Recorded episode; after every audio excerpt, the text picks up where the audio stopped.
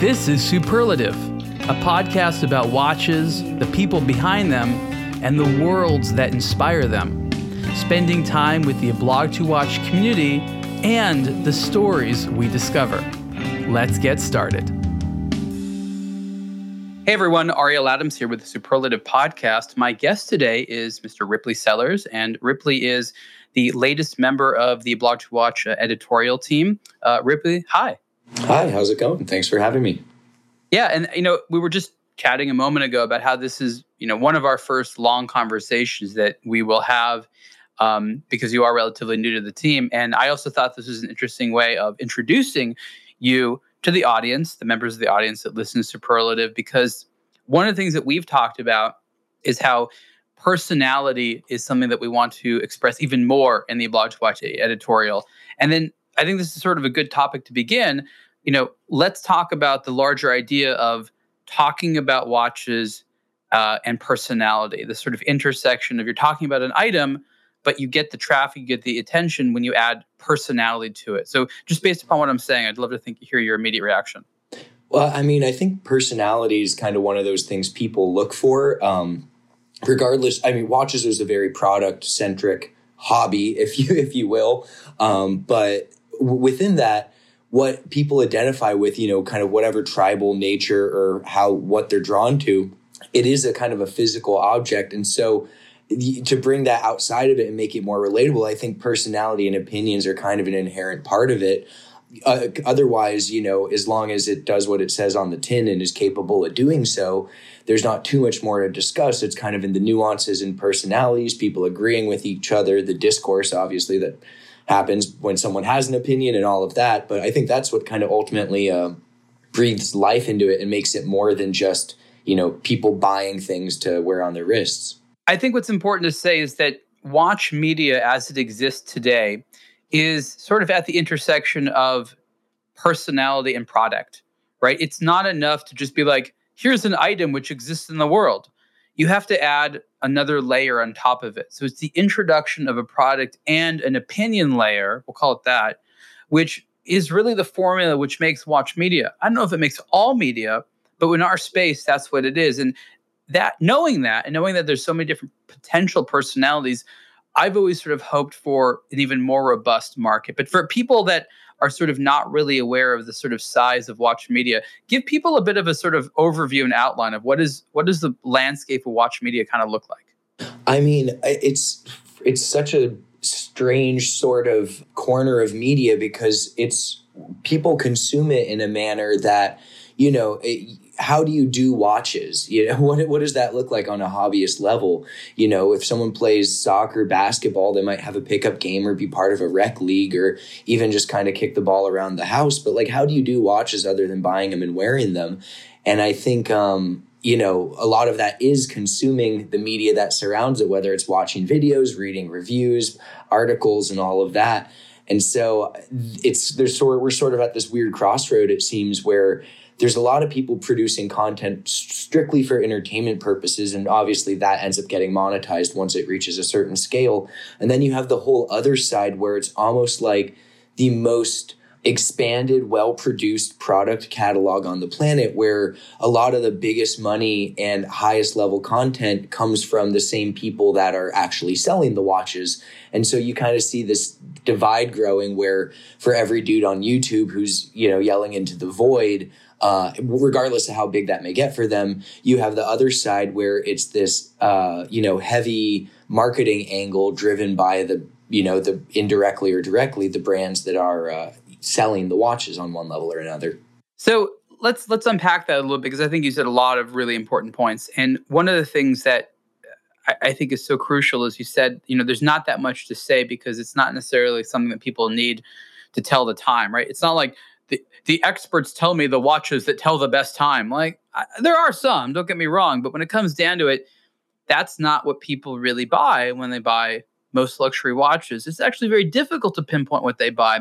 But what we find is that having a conversation with friends on the same topic in one way or another leads to, hey, I want to buy one of those. Have you ever noticed that, Ripley, that just sort of the process of having a conversation about something can let can can just lend itself to immediate desire, whereas moments before you had no interest in something?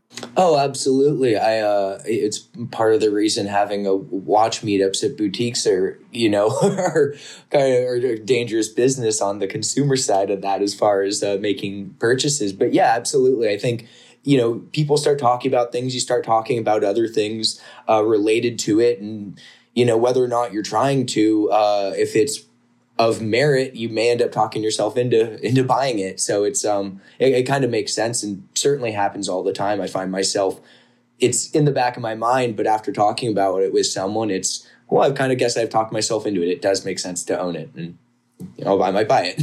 So how did you find yourself in this sort of weird world of watch media? You know, you we all started in a strange thing. No one grows up being like, I want to be a watch writer when I grow up. How did you enter the space? So I've always loved watches uh, from like a really early age, like before I could learn how I knew how to tell time on an analog face, you know. So you know, three years old or so. Um, my mom had a Lady Datejust, and uh, I thought it was cool because it had it was a six nine one seven three, so it's got gold bits on it, and uh, you know that to a little kid's cool. But um, I couldn't wrap my head around that it didn't use electricity or batteries in any capacity, and then wound itself and then I also thought it was cool that was, you know, could go in the water when she went swimming and all of that. Um, so that kind of started it from a, the interest in watches from a young age. But then as you start playing sports in high school, whatever you had was just going to get nicked out of your gym locker or sports bag. So I stopped wearing them until college. Where uh, a friend of mine in, who's uh, in an econ class and who came from a lot of money was wearing like a rose gold JLC chrono, like in freshman, like microeconomics and he's sitting next to me and i'm looking at it like you know wh- why do you have that? You know uh, a, a, six pack of ramen's a considered purchase your freshman year. Well you know, where do you have this? And so obviously he has a few other pieces. We got to talking about it. Reminded me i like him. And although I graduated with a degree in econ and was doing technical staff and consulting after college, I hated all of that. You know, I, I didn't want to do econ before I got my degree in it. Two years in, I was did had one it was called the dismal science formally and so I, I, obviously knew i wanted no part of that but at that point i'd already finished enough for a major it made sense to go through with it. Um, fell into technical staff and consulting but hated that. And then after a year of doing that and just sort of burning out and being miserable i decided i wanted to do something i enjoyed and um, at the time, my favorite part of working in the world of technical staffing was having these meetings with these big high ups at, you know, Ticketmaster, whatever, and seeing what watches they were wearing because you see some really interesting stuff. And so I figured, well, why not look into watches and uh, started doing it on a freelance level. Um, really small, kind of part time around other stuff I was doing. Then started working at an independent service center that largely serviced Rolex and started ramping up the writing because I had more of a technical understanding of the subject matter as well as being very fluid with Rolex reference numbers. Um, and from there, it kind of just built and got to the point where I was doing that full time. And then the writing side took over more because with watches, you can kind of choose three spaces. I came to this conclusion early. You can either sell them, which I didn't want to do, uh, repair them, or work on the service side, which you're kind of dealing with emotion, people's emotions and memories. And, you know, I gave that a shot and it was interesting, but I didn't have the mindset or hand coordination to be a watchmaker. Uh, and so then that leaves media and talking about them and writing about them. And for me, that's by far the most enjoyable and, um, you know, affords me a much more flexible type of life than, you know, show in, show up. Here's a vault, you know, etc. So it's uh yeah, watch salespeople have one of the most traditional lifestyles, not necessarily in a good way, where it's like super set hours, super set responsibility, tons of paperwork, bureaucracy, just every, everything that seems kind of annoying. Yeah, and there's also so, sort of that. I was living in New York at the time, right after school, there's kind of that connotation of oh you want to buy a watch like down on canal street. I didn't want to be like oh what are you doing? Oh i'm selling watches. And it doesn't matter if you're doing that on the most elevated scale white gloves experience in a you know six figure watches at a boutique. I just didn't really want that sort of lifestyle or feeling like I was talking people out of their money, uh, directly talking people out of their money. I'm happy to talk about why a watch is cool. And if you want to buy it after, I'm okay with that. But I just didn't like the transactional nature of trying to sell a watch. And I did it for a while. I um for a summer I worked at the Times Square fossil store in New York City. Uh, so I, I did. Oh, do how was that? Um, wild. Uh, you, you know what I mean? Like it's such a crazy crossover hub as far as the people that come through. This was literally like right when they rolled out those um high end Swiss made versions that were selling for about around a thousand bucks, which back okay, in, yeah, yeah, pretty, Yeah. kind of military style, pretty basic. Yeah, yeah, they're super pared down, but you know, given that Fossil's claim to fame was, you know, hey, we sell our watches in these colored kind of collectible tins, it was so far out of left field. And I remember maybe my third or fourth day working there, this guy came in, had no point of reference about watches or anything, uh, bought a couple of random like leather goods, looked at it, liked it, bought it, and I'm like, that's all right. I guess that's uh that's the thing. But yeah, it's just the crossover people you see there, and then they've got other stores, or at least they did back then, uh, right in Manhattan as well. So sometimes you'd kind of float around for di- different bits of product training or whatever. Hear, hearing that made me think of a story unrelated to you, but when I was about 25, 26, I um, was just out of like law school and I was starting to work.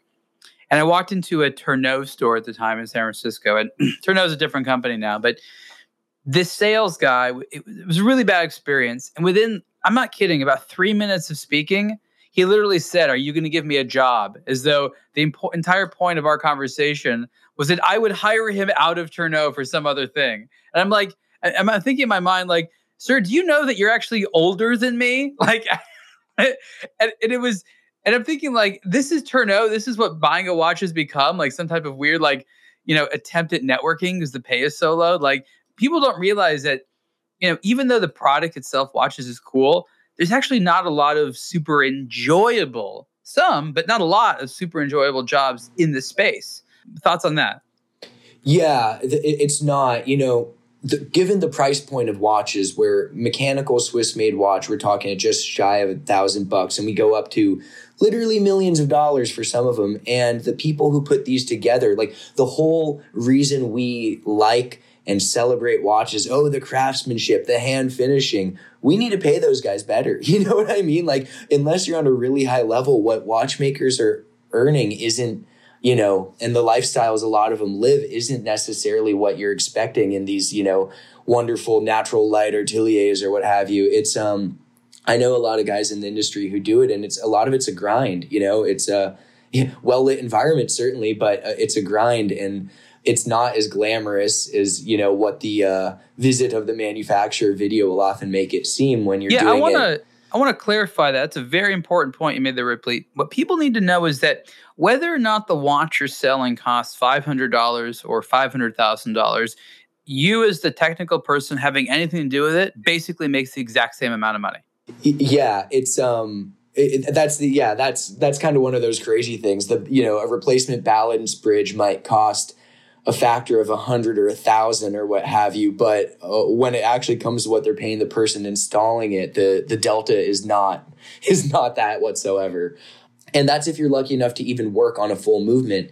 If you work for some of the big brands, like employed by the brands themselves for their in house service centers, sometimes you're not servicing a whole watch. You're assigned to like automatic assemblies of, you know, X, Y, or Z types of calibers. And, you know, you don't get the full soup to nuts experience where for at least some of the watchmakers I know that was something they really enjoyed where they have a project and it's about executing it start to finish as well as possible and seeing the visible results on the time grapher or pressure test tank or what have you um, where that's not at all a purpose if you're just uh, you know troubleshooting reversing wheels all day um, so yeah it's not nearly as glamorous and that wasn't what i wanted to do and i definitely don't have the hand coordination to do that so yeah i'm much better with a keyboard than a tiny set of screwdrivers Now, a couple of times in this conversation, you use the word hobby, and that's correct. Watches are a hobby, and it's some a term that I've been applying to this entire pursuit over the last 12 months or so. But prior to that, and the entire time that I was into watches before I started working in it, that term was never used. In fact, over 15 years of, of doing this, other than when I started using it, I really can't remember a single instance where this hobby was referred to as a hobby. And one of the awkward things is nobody knew what to call the hobbyists. They were like, are they buyers? Okay, they are those. Are they consumers or those? Are they collectors? Maybe enthusiasts, guests, watch lovers, uh, you know, uh, rich rich people. Um, you know, like there's no one's really been able to identify what it is or who they're selling to because I guess it's a little bit of a variety. But why do you think there's been fear to label this a hobby or at least even acknowledge that it's a hobby?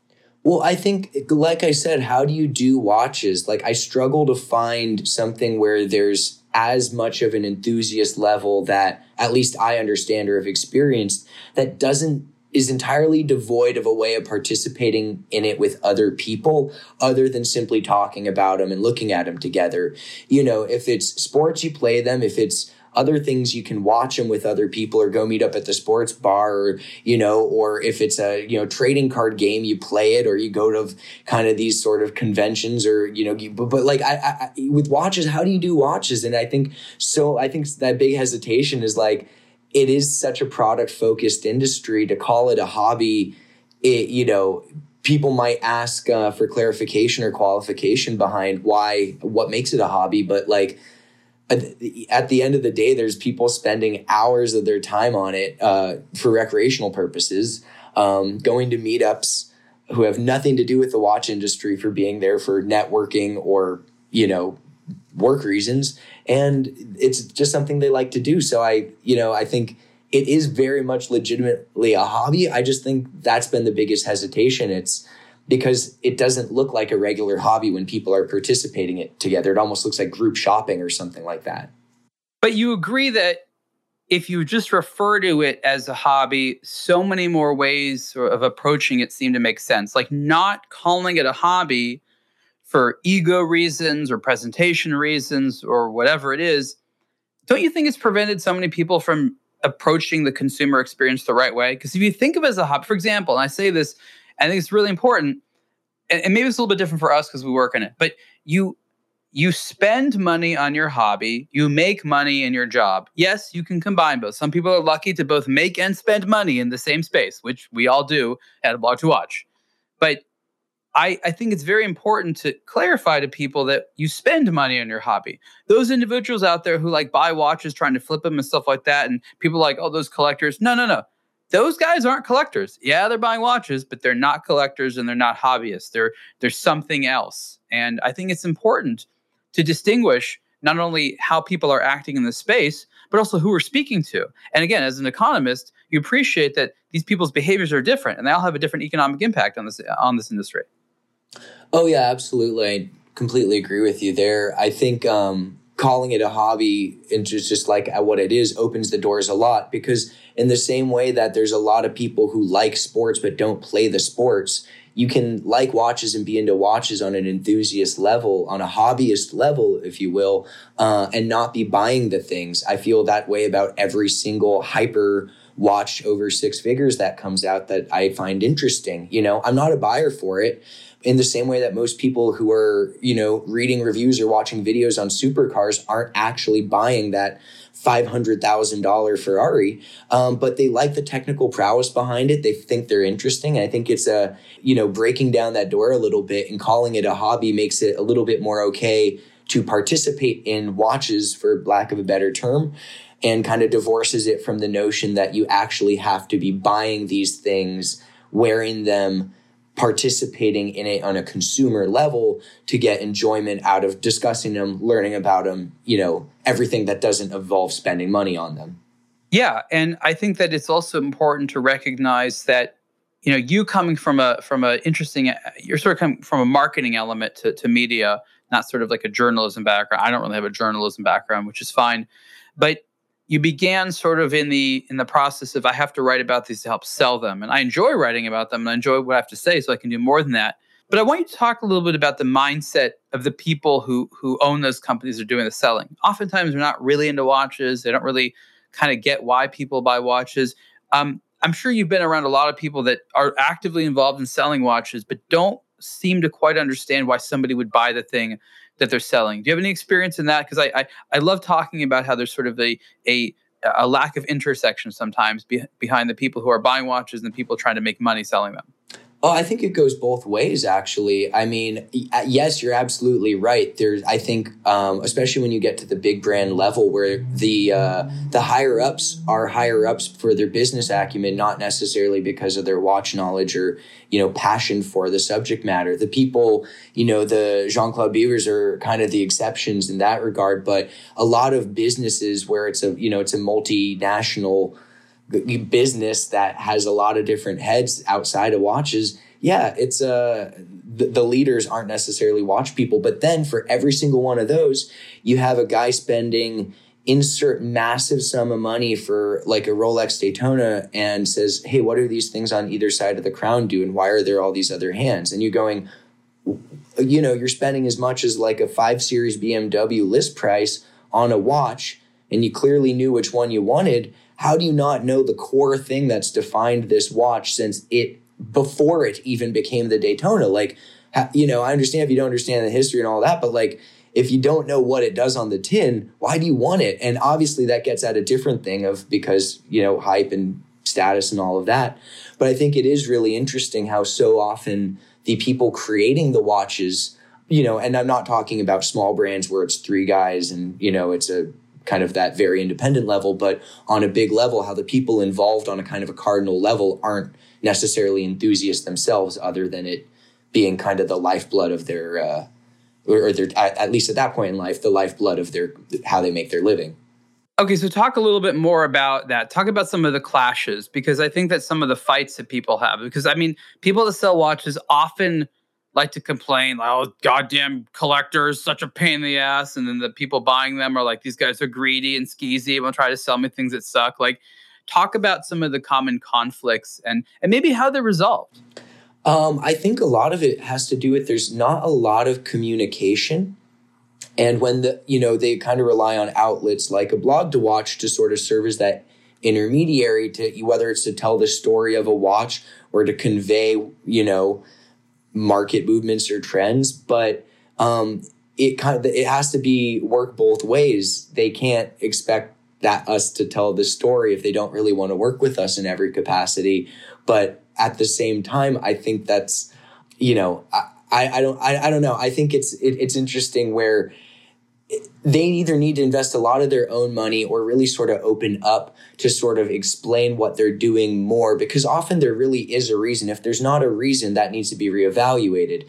But not, sometimes and I'm, I'm sure you see it as often as i do there's a press release where it's not really clear why they're doing what they're doing. And that can come down to why a new watch exists. That can come down to decisions the company's making on a, you know, a, a brand level. But I think some of it just comes down to a lack of communication and an unwillingness to sort of double down and say, okay, we need to tell this you know the story of the watch or the story of what's going on in the company and this rebranding effort we're doing better we can't expect to just throw out a two page press release, hope these guys are going to cover it, and assume that's going to make it to the consumer who might not be pouring through our the media we put out on a consistent basis. You know, uh, some people very lightly touch into the hobby, and if they don't aren't very much on top of it, unless the brands are doing a really good job of telling their stories, it's not really going to make sense to the customers, or um, at least not in any meaningful way that they're going to be able to digest it and you know let it let it you know accurately form an opinion. Does it sometimes amuse you how ineffective the overall communication is from the companies that make some of these things? Like you and people like you had to sort of find randomly these roles which are essentially communication roles but it's because of a massive vacuum that exists because they don't do a particularly good job of it. And actually no watch brand does. Japanese watch brands are uh, ineffective communication in, in other ways it's not that they don't get messages out there, but the messages are often like not the entire story. Like the Japanese are great at technical discussions, but very rarely tell you like why you might like it in the first place.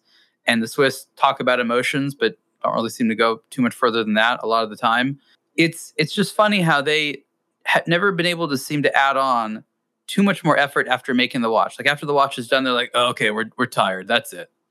Yeah, and I think for a lot of them, they are product people. Wasn't up to them, at least like the old Swiss industry. Um, you know they were selling to their retailer net networks there wasn't this online commerce they didn't need to be a every brand now has to basically be a lifestyle brand whether they want to or not because they're now put on that global digital medium where they have to have a persona otherwise they're just this you know faceless conglomerate that pumps out watches so they're forced to do this. They're not necessarily used to it, but there's something they haven't had to do before. It was easy when they could just make a watch, make it awesome, show it at Baselworld, sell it to their retailers, and then it's up to the retailers and the sell, salespeople to sell the watch to the actual end customer. But you know, it, now half the brands sell direct to consumer, and uh, those that don't, I think they're still trying to figure out that oh, we actually need to sell the watches or you know, invest in having other people tell that story to help sell the watches for us because we, you know, we this isn't our expertise. We, we're product. We're a product brand. We make watches. You know, not everyone jack of all trades, master of none type of thing. So I understand but, that. But they've seen this coming for a very, very long time. I mean, everything you're saying is absolutely correct, no doubt. And thank you for you know articulating that well.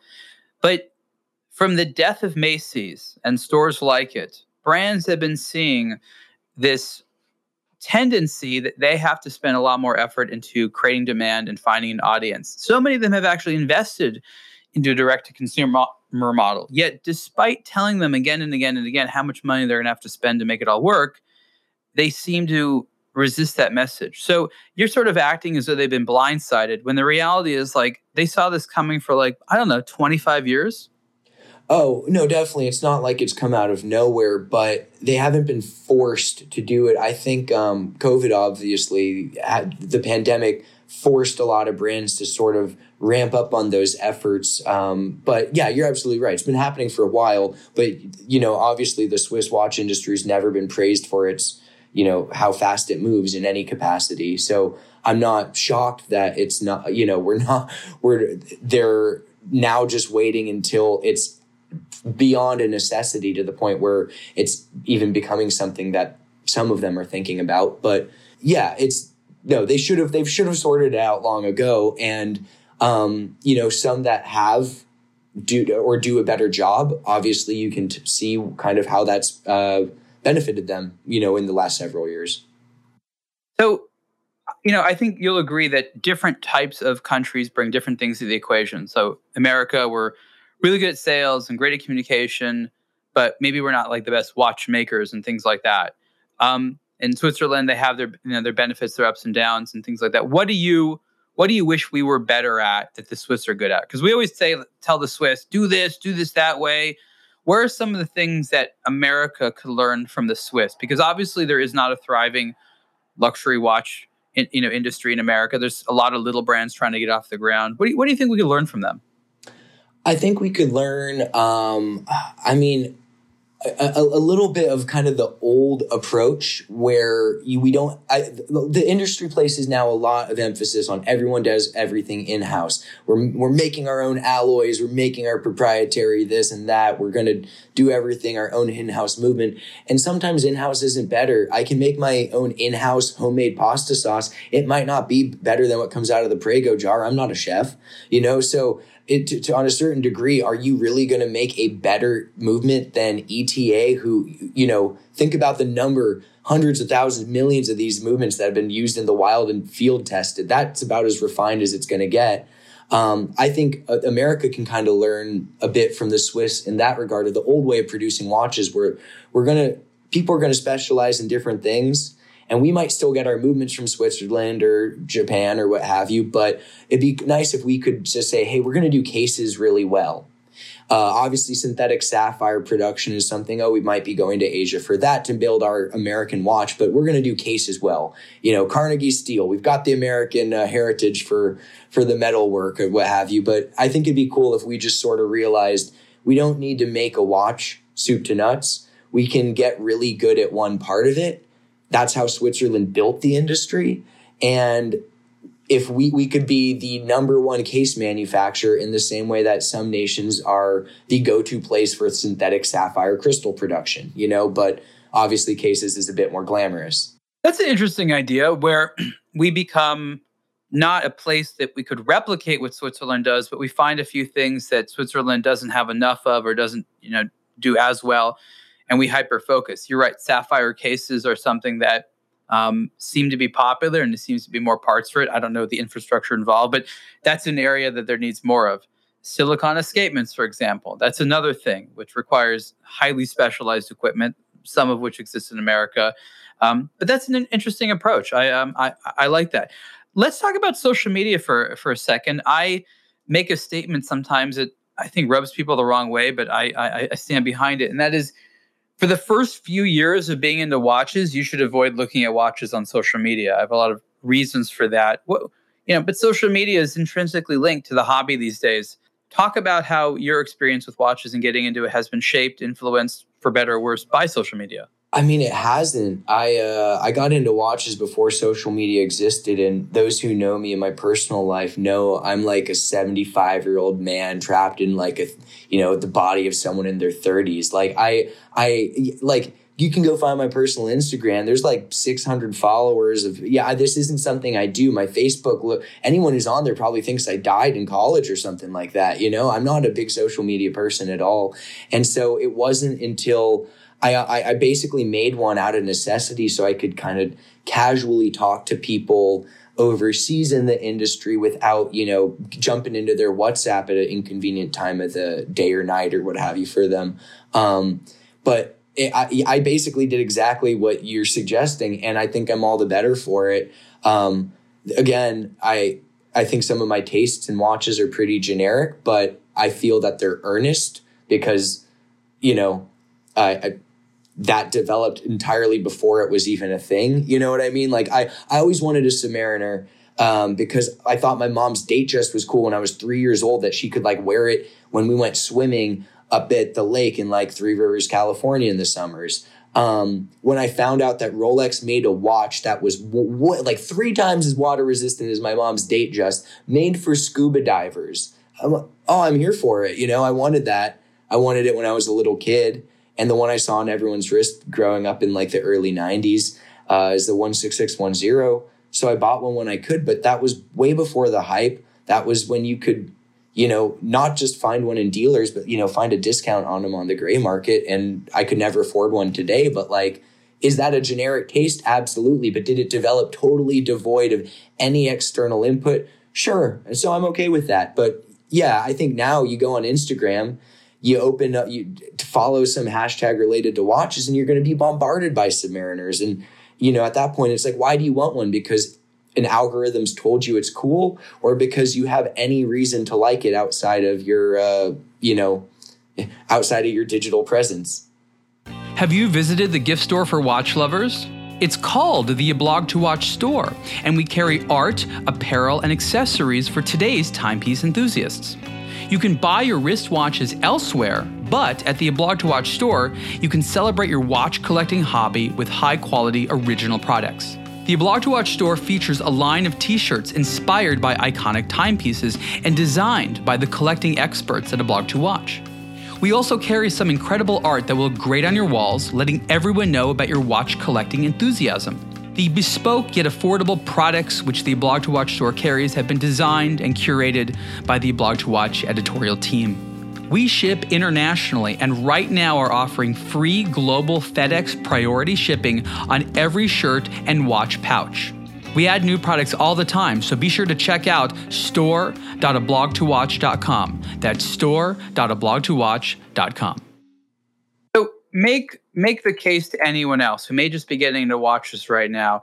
You know, give them a persuasive argument to sort of put down that social media thing, even if they sort of picked it up a little bit. But like, you know, you said you were the better for it. I have my reasons, but why? Why would you uh, say that it's a good idea to wait a few years before you get into a public conversation about this stuff?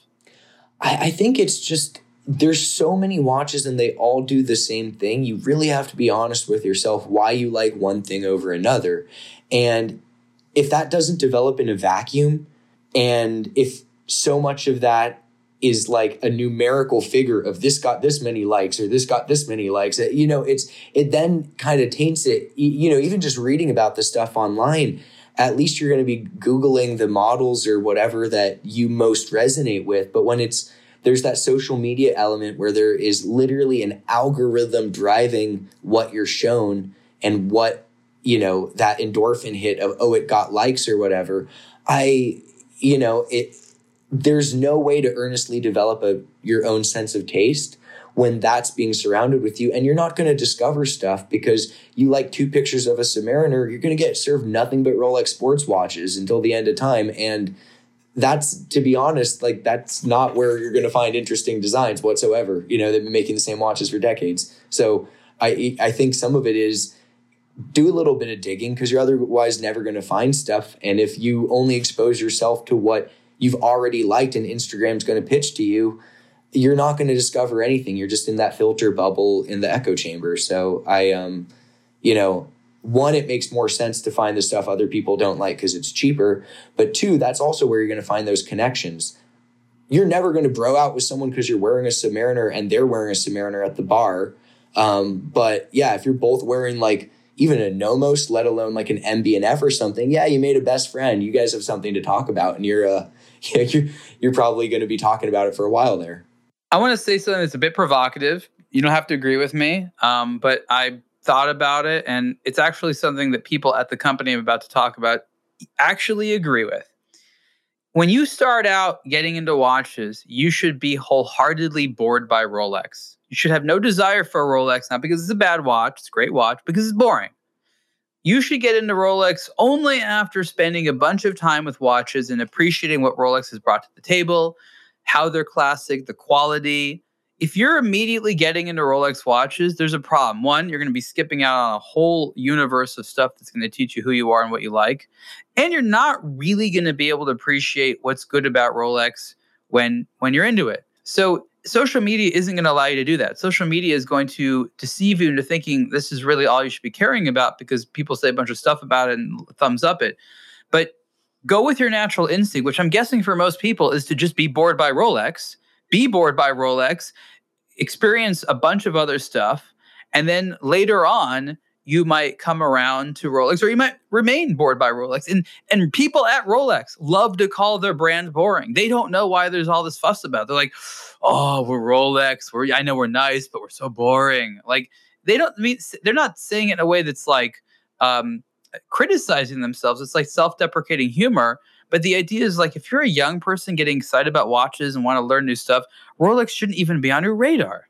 I both agree with you wholeheartedly and also with a caveat of disagreement. I entirely agree. If there's nothing about that design language, or if you look at a sub and you look at like a 50 fathoms and you say the sub's boring, absolutely. Don't don't ever circle back to rolex until you're bored and really can appreciate it. If you either really are drawn to the design language or like me for forced to just go full into rolex because of work you kind of you will get you will see why people are interested in the company and you kind of just start to get an interesting perspective on the industry as far as why is rolex rolex and why is it a company that on the surface look is so boring not does look so boring, is so boring, but at the same time is universally regarded as great at what they do, even by independents who make, you know, a dozen watches a year. That Rolex is admired for their consistency and, um, you know, just what they're, but they're an enigma. That's part of why I find them interesting.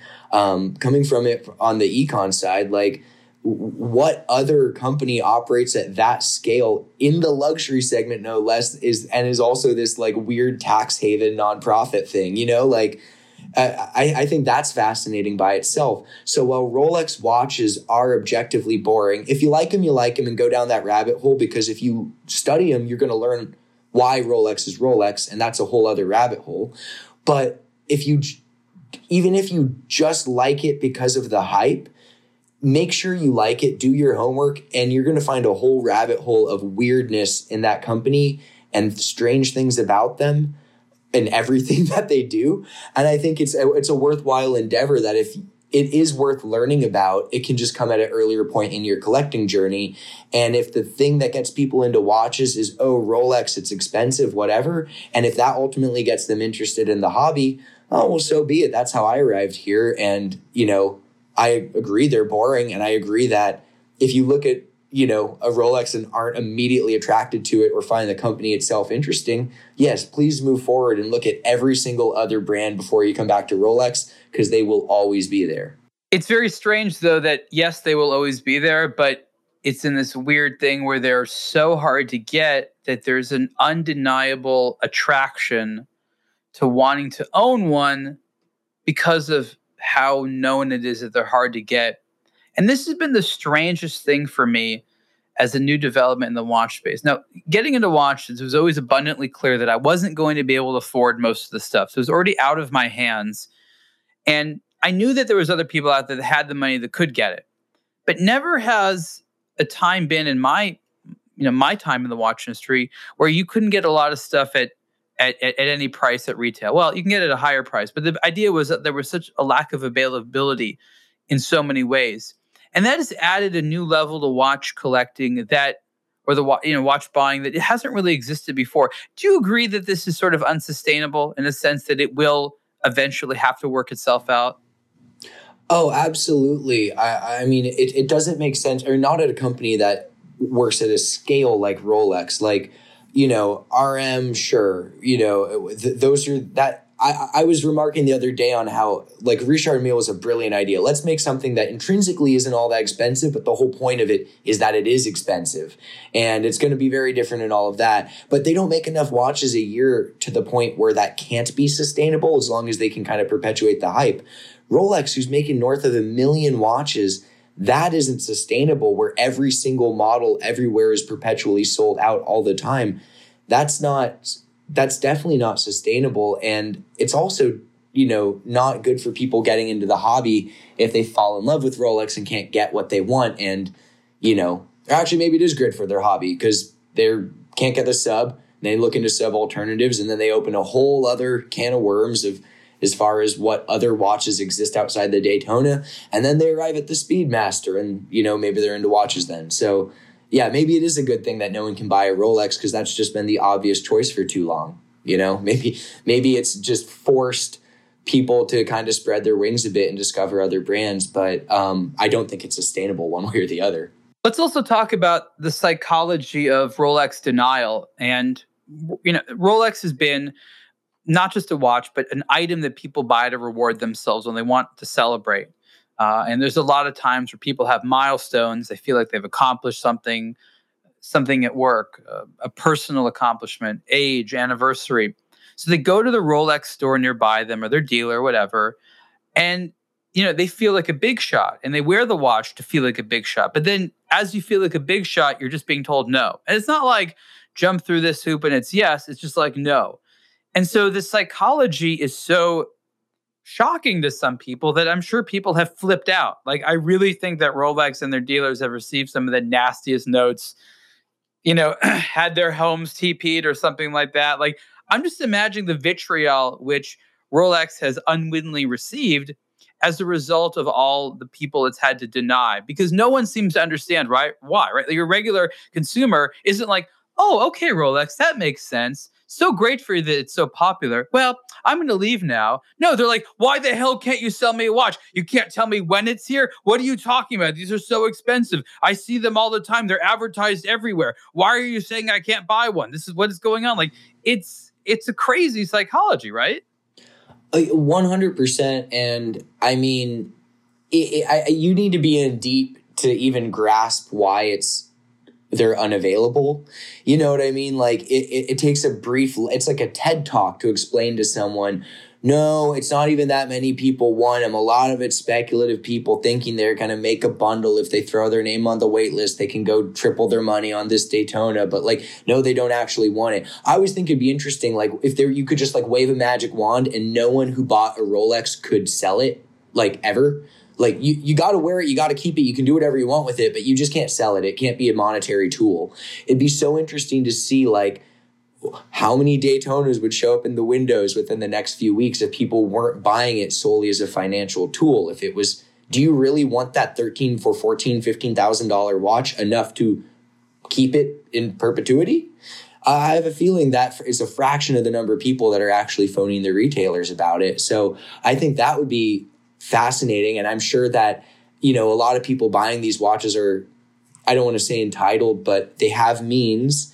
They may not be used to being told no a lot. And buying a Rolex may not be the most expensive watch at all that they've bought that year and being told no isn't something they want to hear.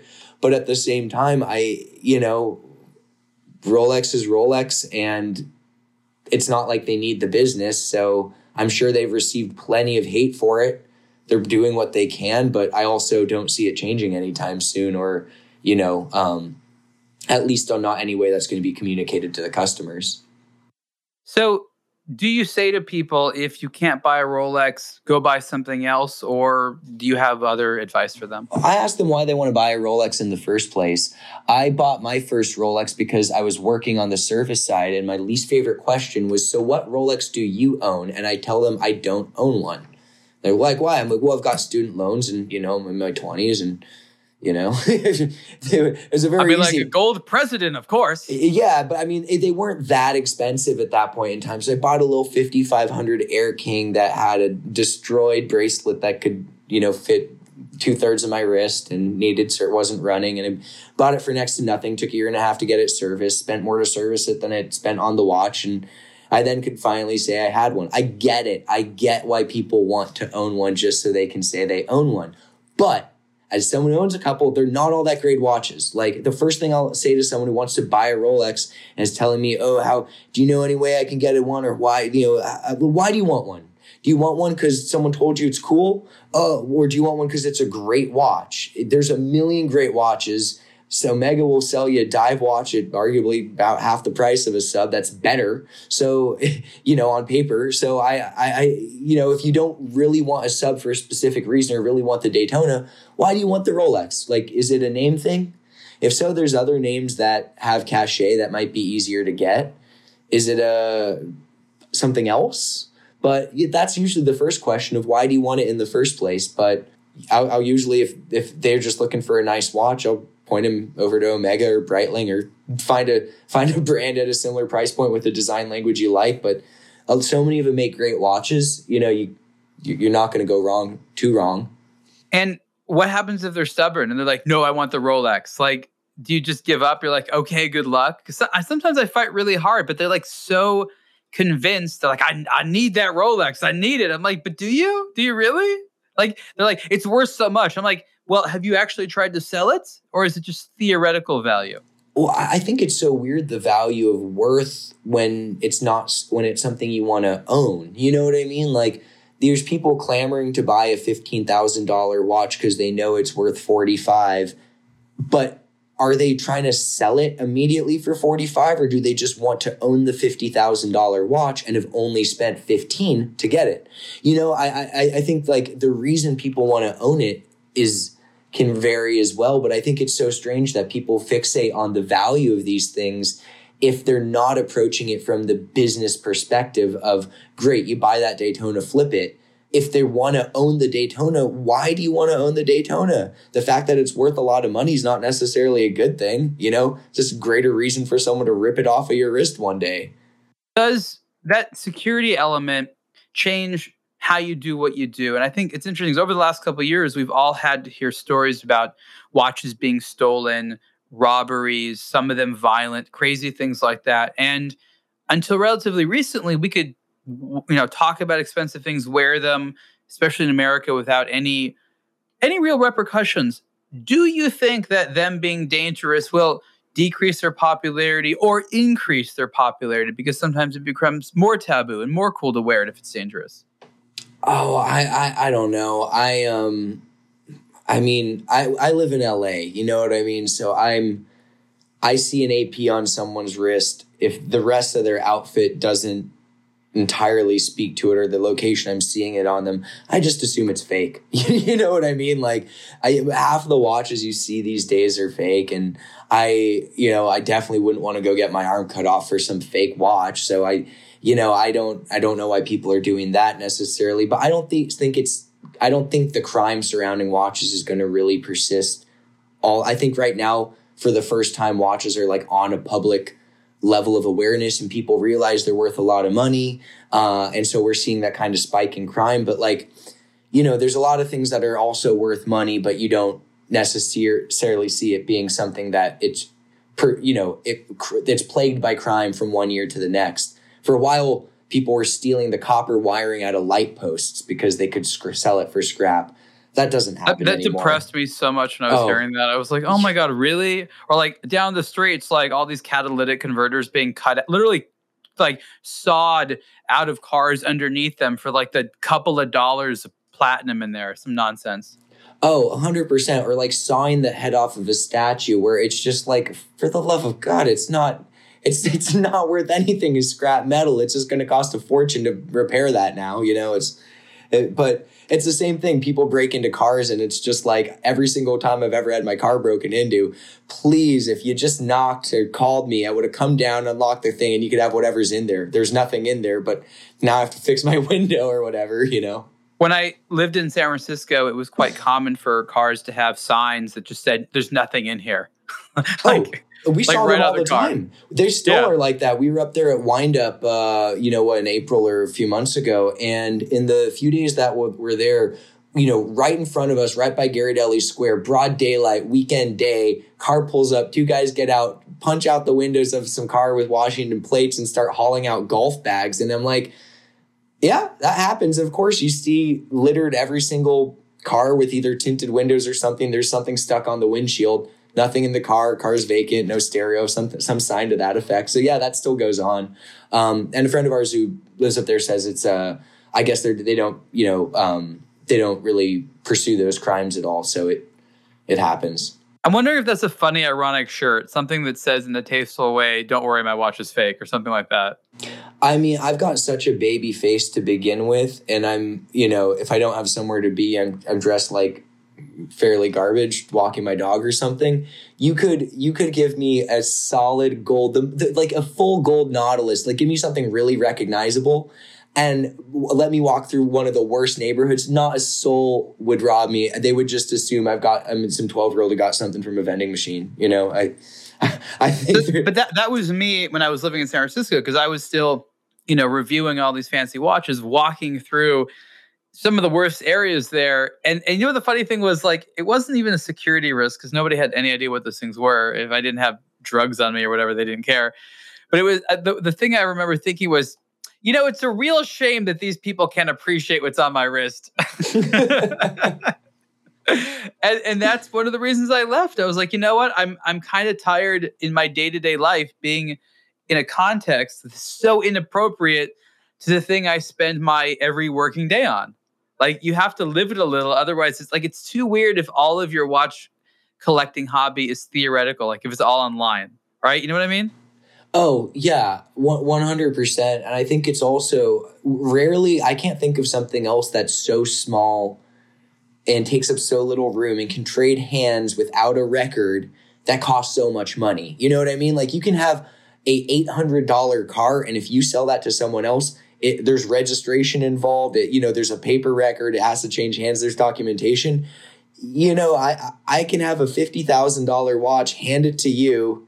You don't need to insure it. You don't need to, you know, it, it's it's crazy. You can't more cash would take up more room. So it's wild that there, these objects exist at these price points, and it's even more wild when they are existing in environments where you know people are fighting over coins or literally enough to eat that day, um, and some of them are so liquid that it would be a life changing amount of money for them.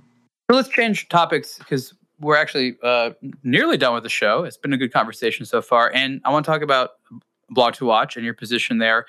Tell people a little bit about what it is you do at a Blog to Watch, and then talk about what you hope to accomplish. Are there particular types of things you want to say? Do you have an agenda?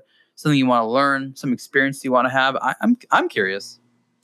Uh, yeah, yeah, I guess uh, right now I'm doing a lot of the news stuff. Have a few hands-on articles. Some are always, you know, sponsored posts are always moving in the background. Um, but lar- yeah, largely taking over a lot of the news stories, which, uh, if I'm being entirely honest, isn't where I'd like to see myself long term. It's just, you know, it's uh, you always relentless. And it, news is something that's an inherent part of a blog watch. So it's always going to be something I feel like we're all doing on some level, even if it's covering. I've done thousands of them. Exactly, exactly. um, but strictly dedicated to the news isn't necessarily uh, where I think I'd be strongest, just because it's um it's it's something that is you know what what can we really say enlightening about a watch that no one's ever seen it in person the announcement's four hours old and you know, maybe we'll get a hands on later in the year or something like that. I think that. you do a pretty good job at it so far. I appreciate that. Um, but, you know, I think just sort of bringing in my perspective to it, uh, I've always liked a blog to watch. I've, you know, always admired what they put down. It's, I think it's great. One of the reasons why I wanted to work with the blog to watch is that they, you guys don't sell watches. You know, we don't have a, the, the store isn't where you're buying your watches. And that's so freeing when it comes to writing about them. Um, I'm a firm believer that almost any watch is worth discussing about and has some merit there, but um, that gets murky really quick when there's a commerce side to it and you're trying to cover it as yourself in an objective manner. So I um, I've always been a fan of a site, the site and just kind of want to contribute and help build it out and um, you know, on the press side, we don't take the watches apart for good reason. Uh, but I on the if service, you want to, you can. I, have got a citizen uh, here that they were kind enough to send over that I have to photograph still. Uh, if it's not bad form, they, it literally says service center only to open up the back of it though. So I, yeah, they all say those. Yeah, I, I, know. I've got the tool. I don't, but um, but you know, I, I think just some of that. A lot of people don't know gold Rolexes have hollow cases. You know, like that's one of those things like people are like, oh, they make the same steel, gold watches to the same standards as the steel ones. It's like, yeah, the gold sub is a 300 meter depth rating. It's not a gold version of the steel case. There's a pretty large open space around the movement because that saves Rolex, you know, probably at least a couple hundred dollars in gold on each case and they're producing I know and at, at, at $37,000 whatever they cost right now they're really they're just barely making any money Oh, right, right, right, absolutely. and it seems so so ridiculous that they skimp out there when it's just like that's got that's like three or four bracelet links, and at that price point, just just fill it in and make it look what right I call when maximum Swissness. but I mean, other brands will other brands will give you a bit more gold for the money. But you know, just some of those things where I, you know, people don't talk about how quickly crowns and tubes wear out, or how frequently those are replaced, or how how glue is such an inherent part of watches like it is everything these days. And i think it's just um, i'm very interested by the technical elements of it. Uh, so i think that even though brands don't often like to explore that that's something i'd like to do a bit more. You know what is you know carbon's fancy plastic if you really want to get down down to it it's remarkable in terms of its properties but when you hear about something something something suspended in a composite what that really means is there's some resin there holding something else in place. Uh, and yes, it can be remarkably durable and all of that. But uh, I think just sort of peeling back the layers would be sort of interesting. And I don't know. I'm excited to see where it goes. Want to get better at photography. That's never been something that's uh, been required to do too much before. So, um, like I said, I think it's uh, I think it's something where I've always looked up to, wanted to work here, and um, I'm happy to be here. And I think it it makes a lot more sense. I'm happy to be working more on the objective side of covering it in a news media manner rather than um, you know whether it's SEO content or on a sales driven side. Great, I love to hear all that. I I want to sort of respond to one thing you said, and that was kind of deconstructing what some of these materials and things are. And I I feel you there. I kind of gave up on this myself a little while ago. And what it basically is is like you recognize there's material. No matter how cool it is, the brands are treating it like it's the next gold. And you're like, it's cool, but it's not anywhere near as expensive as the gold or the next gold. You really shouldn't be charging this much for it watch brand. Like i just stopped that fight. I'm like they're gonna do that. They're gonna are take- you uh are you talking about bronze gold with that one there? Oh my god just so many things from the carbons and weird layered this and that that they treat as the next best thing. I'm like and they just keep charging more and more and more for them. And i'm like guys steel costs more than this and and that's just the sort of marketing shenanigans they do that i just I just gave up trying to police it. If something is worth a is too expensive, I'll say, well, you're paying a lot for it. I'll, I'll throw a statement in there, but like, I'll, I'll, see what you can do. Maybe you can pick up where I left off and do better than me. But I, I feel you is my point. Oh, I don't think we're ever to get a, you know, in a good look or a, a, very objective sense of what these are but i think discussing them in context of each other you know i think um you know the brands who use a lot of them the most are probably the best ones to look at. And you're not going to get the info from them directly but like uh, case in point panerai. They do a lot of different types of materials. You've got their carbotech stuff. You've got other composite they've got some names that are some of the most broad i've ever heard but then you'll notice on certain watches they make other components out of different things and then you, you start pulling the thread a little bit. Well like why like why do so many carbon watches have titanium case backs it's because carbon itself is like a polymer. It's like a plastic there needs to be some threaded thing inside and so most carbon watches have a metal core whether or not people you know know that uh, is a different thing but it's like a metal core with built around with this carbon infused plastic, if you will.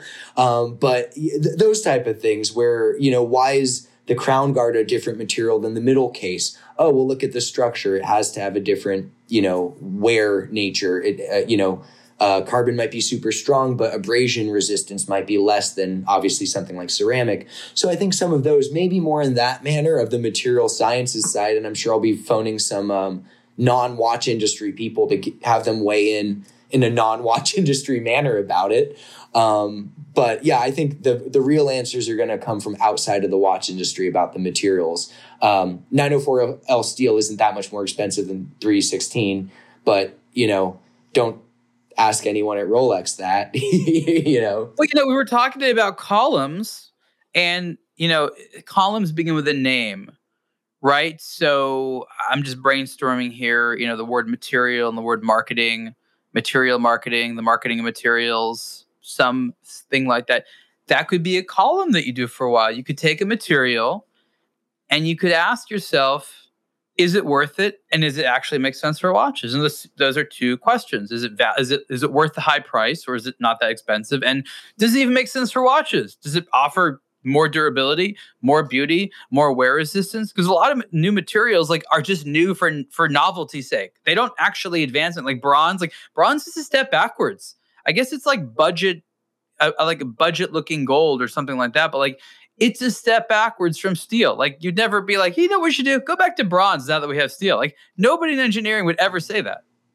Oh, 100%. I mean, it's it is the novelty of it, you know. I think I think certain components can benefit from being made of certain materials that benefit them as a whole. But to make the whole watch out of X, Y, or Z, yeah, 90% of that comes down to novelty. And sometimes it's simply we wanted to make it green, and other times it's we wanted it to turn green after you sweat on it. But you know, either way, it's yeah, I think it, it, it is strictly a novelty. But you know, I think is it different or is it better is probably a question that if you asked it throughout the watch industry, you're probably going to find it's often just different because what are we going to do? Uh, since the beginning of time, all watches have told time. That's been their core function. So we've come up with other things to make them interesting, whether it's additional complications or new case materials or aesthetic novelties or, you know, chiming mechanisms. But, you know, we're doing so, we're always trying something to make them more interesting or do something new. And materials are one way to do that. But, it's I think the easiest way. I think it's one of the ones where it has to be the most objective to say the watch looks cool because it's got an animated bird thing on the dial. Yeah, that's cool from a visual perspective, but if you're doing a new material, there should be a reason why it's better or at least different or excels in a different category. And so I think there's a little bit more to pick at there versus, you know, novel complications where some of that is just I think some manufacturers just flexing a little bit for everyone. Absolutely, absolutely. Well, Ripley, this has been great. We're out of time, everyone. This has been Ripley Sellers from the Blog to Watch team. You can go read his articles um, on our website. Uh, Ripley, thank you so much. Yeah, thanks for having me. This is uh, this is fun. This has literally been your and I's longest conversation, so uh, I'm I'm glad people uh, get to hear it. It won't be our last. Thank you for listening to another episode of the Superlative Podcast. Support the show by subscribing and rating it on your preferred podcast platform. For questions, comments, and ideas, please email the show at superlative at ablogtowatch.com. For the latest in watch news, reviews, and culture, visit ablogtowatch.com.